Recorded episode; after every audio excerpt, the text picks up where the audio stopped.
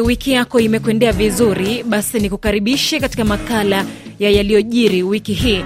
Tunaangazia matukio mbalimbali ambayo yaligonga vichwa vya habari wiki nzima. Tutaangazia mafuriko yalivyoathiri nchi nyingi, hali ya usalama na kisiasa nchini DRC, kadhalika kule Kenya kuidhinisha polisi kutumwa Haiti. Tutaangazia uamuzi wa mahakama ya Uingereza kuhusu sera ya uhamiaji nchini Rwanda, kadhalika usalama nchini Mali na chaguzi nchini Liberia na Madagaskar, na hali halisi katika vita vinavyoendelea huko Gaza, na pia tutaangazia mkutano kati ya Rais Joe Biden na Xi Jinping. Niliyeshika zamu hivi leo ni Jupita Mayaka. Tuanzie na yaliyojiri katika nchi ya Jamhuri ya Kidemokrasia ya Kongo ambapo Rais Felix Tshisekedi alitoa hotuba yake ya mwisho katika muhula wake wa kwanza. Na baada ya hotuba hiyo, Tshisekedi alifanya mahojiano na kituo cha televisheni cha France 24 ambapo alizungumzia mzozo kati yake na Rwanda, akiendelea kusisitiza kuwa nchi hiyo inahusika pakubwa na machafuko ya mashariki mwa nchi hiyo. Qui sont les wazalendo? Ce sont Ni akina nani hawa wazalendo? des civils au départ. Ni kundi la watu wanaoipenda nchi, raia wa kawaida walioamua kulinda kwa hali yoyote maslahi ya jamii yao, kwa sababu walikuwa hawana uaminifu na jeshi kwamba linaweza kuwalinda na wakaamua kuingia vitani. Huu ni ushujaa. Pale ambapo jeshi la FRDC linaweza kuwasaidia wakiwa kwenye eneo lao, amri imetolewa ili jeshi liwasaidie. Hili sio la kuficha, sababu sio uhalifu wanaotekeleza, wanatetea nchi yao kwa haki na ujasiri. Hawa ni mashujaa, sio wahalifu kama M23 na RDF ya Rwanda. Le, le RDF du Rwanda. Tukisalia nchini DRC, mamia ya raia wanaokimbia mapigano kati ya jeshi la DRC na waasi wa M23 wilayani Masisi wanahangaika kwenye mji mdogo wa Sake. Wakimbizi hao hawana sehemu za malazi wala chakula. Benjamin Kasembe na taarifa kamili kutoka Sake. Baadhi ya raia hao ni watoto na wanawake wanaokimbia mapigano yanayoendelea hadi sasa wilayani Masisi kati ya jeshi la serikali na waasi wa M23 wakiwa na mizigo yao hususan magodoro kando na barabara za mji huu wa Sake. Wanatoa ushuhuda wa hali wanayoipitia. Hey, unaona ginzi maisha imegeuka kumwili juu ya kuja kushinda ndiko tunawabeba vyenye tunawabeba, hatuweze. Tulikimbia jana tukafikia hapa Sake tukalala hapa Saki. Mbone muko nje? Tuko nje juu tunakosa nafasi ya kulala, tunakosa na chakula, ndio shida yetu. ametutosha mu mashamba yetu kwenye tulikuwa tunaikala. Wakimbizi hao wanaoishi hali mbaya wamekuwa na uhitaji mkubwa wa msaada wa dharura. Jiste Tukuzwe ni kijana mkimbizi anayehangaika sasa kufuatia ukosefu wa chakula. Unaona watoto wanalia, hawezi ishi bila chakula na na vyungu. Tulitoka kunyumba, hakuna kitu ambacho tulileta. Priska Luanda, mshauri wa gavana kijeshi wa masuala ya kiutu aliyotembelea mji huu mwishoni mwa juma iliyopita, aelezea hofu yake. Wakimbizi wote ukawauliza, wanakuwa na haja ya amani na kurudia kwao, lakini kwa leo inaluma sana kuroho kuangalia ya kwamba wanaendelea kukua muhali ya ukimbizi. Asasi za kiraia kwenye eneo hili zimekadiria kuwa zaidi ya wakimbizi elfu tatu wamepata hifadhi kwenye mji huu ambamo hali imekuwa mbaya zaidi baada ya kundi la waasi wa M23 kuongeza kasi ya kuviteka baadhi ya vijiji wilayani Masisi. Benjamin Kasembe, Sake, RFI Kiswahili. Katika nchi jirani ya Rwanda, mahakama ya juu nchini Uingereza imetupilia mbali mpango wa serikali wenye utata wa kupeleka wahamiaji nchini Rwanda, uamuzi ambao ni pigo kwa waziri mkuu Rishi Sunak. Kufahamu kwa kina kuhusu uamuzi huo, hii hapa taarifa yake Emmanuel Makundi. Jopo la majaji watano waliunga mkono kwa kauli moja uamuzi wa mahakama ya rufaa kwamba sera hiyo haikubaliki na ni kinyume na wajibu wa Uingereza chini ya mikataba ya kimataifa. Katika uamuzi wao, majaji hao wamesema wamejiridhisha pasipo na shaka kuwa nchi ya Rwanda haiwezi kuwa salama kwa wahamiaji hao, jambo ambalo Kigali imesema inaguswa na inapinga. Chama tawala cha waziri mkuu Rishi Sunak Conservative kimesisitiza kuwa mpango huo ni muhimu katika kukabiliana na wimbi la wahamiaji haramu, uamuzi ambao hata hivyo ni pigo kwake. Swala la kukabiliana na wahamiaji haramu lilikuwa ni ajenda kuu ya waziri mkuu Rishi Sunak alipoingia madarakani, na kushindwa katika kesi hii kunamweka katika shinikizo zaidi. Tusalie nchini humo. Mshukiwa mwingine wa saba anayehusishwa na mauaji ya kimbari ya mwaka 1994 nchini Rwanda amefikishwa kizimbani wiki hii.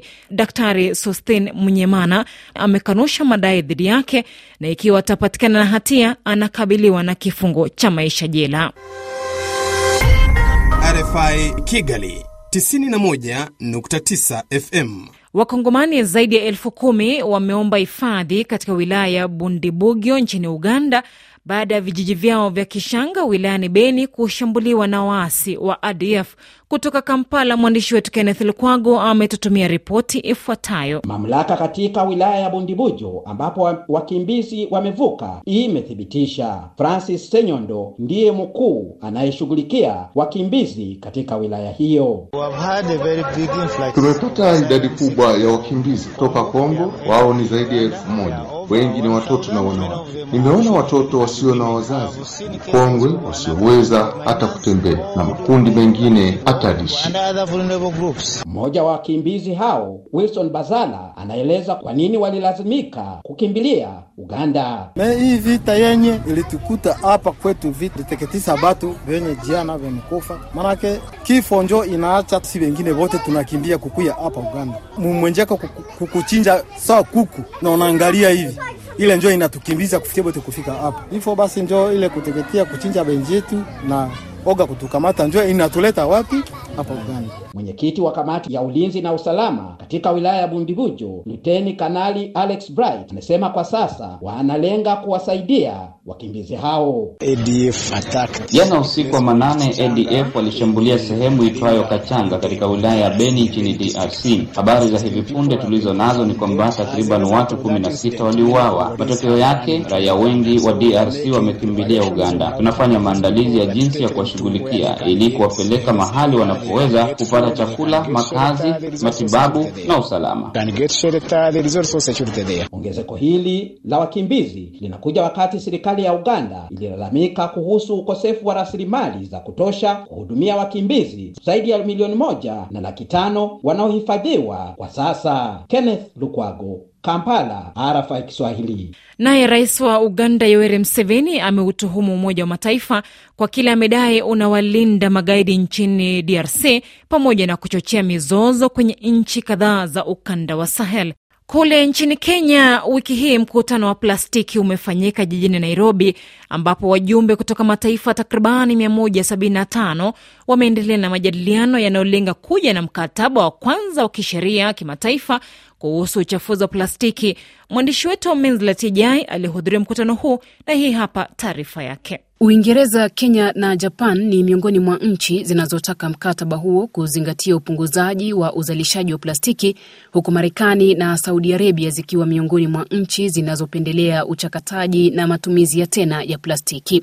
Hata hivyo, mkurugenzi wa UNEP Inga Anderson amesema wawakilishi wa sekta ya kibinafsi wanataka kuwepo na usawa katika majadiliano hayo. Kile wanachokitaka ni usawa, kile wanataka ni hali ya kutabirika na kujua namna soko litakuwa katika miaka mitano au kumi ijayo. Kile ambacho wanapinga ni mkataba huu kuwa kizuizi cha biashara.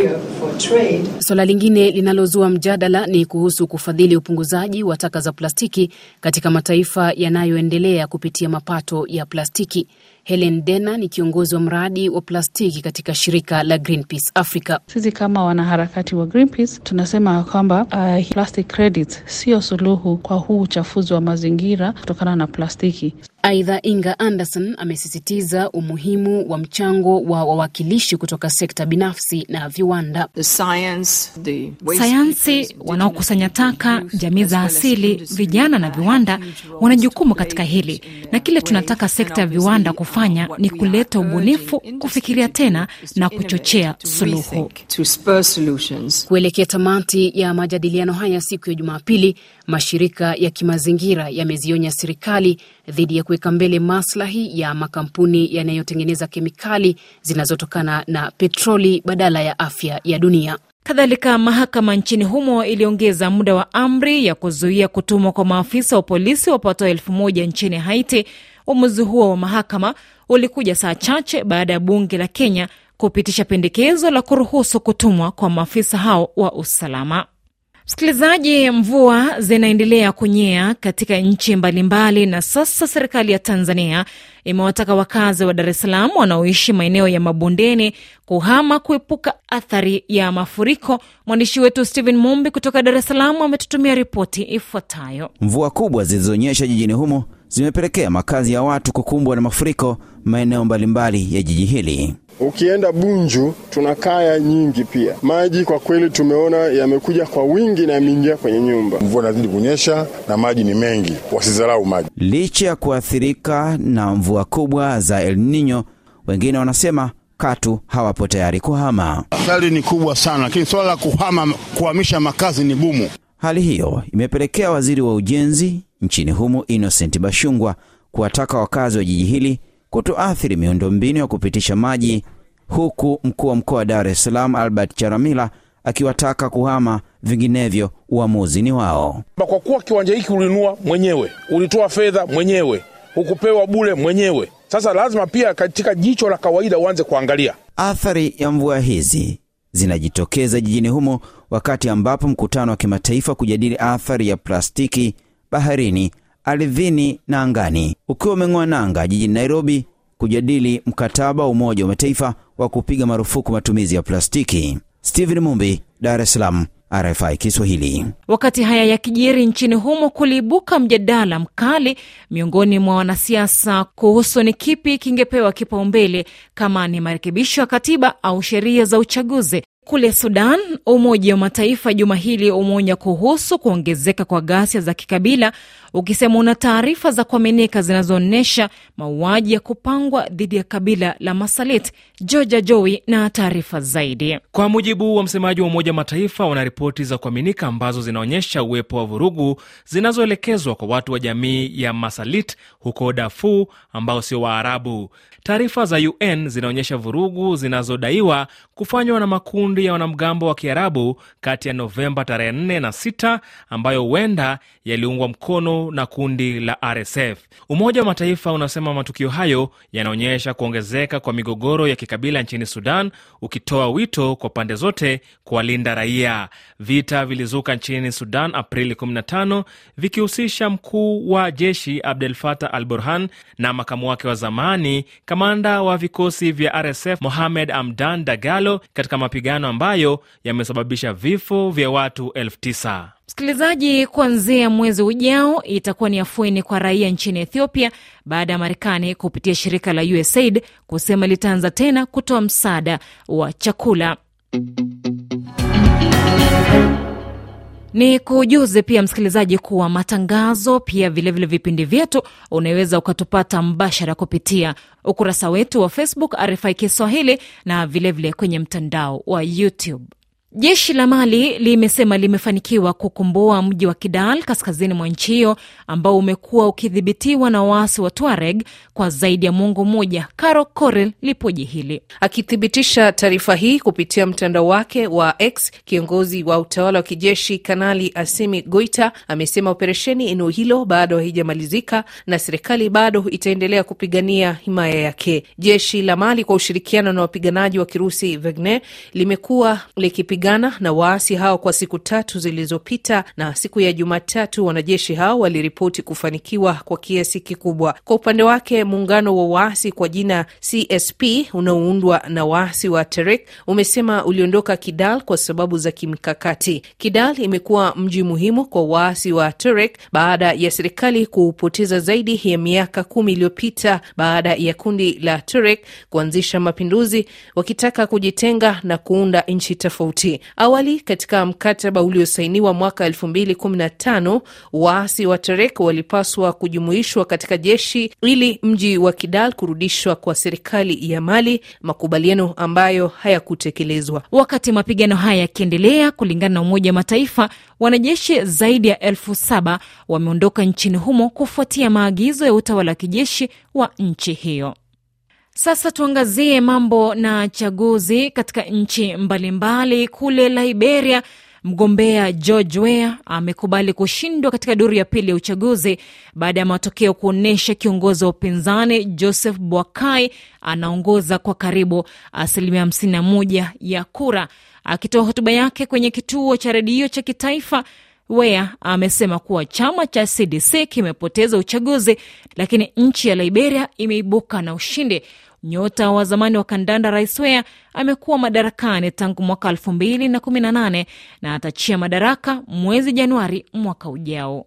Na kuelekea uchaguzi mkuu nchini Senegal mwakani, wanasiasa kadhaa wa upinzani wameungana chini ya mwavuli wa Fite unajumuisha wanasiasa zaidi ya 35. Tunatoa wito kwa vyama vya kisiasa vinavyoazimia kurejesha demokrasia ya Senegal ambayo imekuwa ikitumiwa vibaya na serikali ya Macky Sall, kuunganisha juhudi zetu na kuhakikisha ushiriki wa wagombea wote.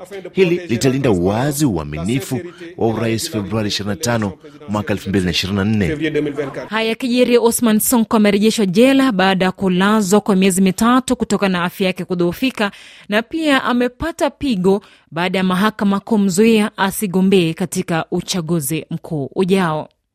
Kule Madagaskar, shughuli ya kuhesabu kura inaendelea katika uchaguzi uliofanyika wiki hii, wapinzani wakisusia katika kile wanadai mgombea Andre Rajoelina kuwa na uraia mara mbili, pamoja na kukasirishwa na uamuzi ulioruhusu mshirika wa rais kuchukua hatamu za uongozi wa taifa kwa muda baada ya Rajoelina kujiuzulu kwa mjibu wa katiba ili kuwania tena urais wa nchi hiyo.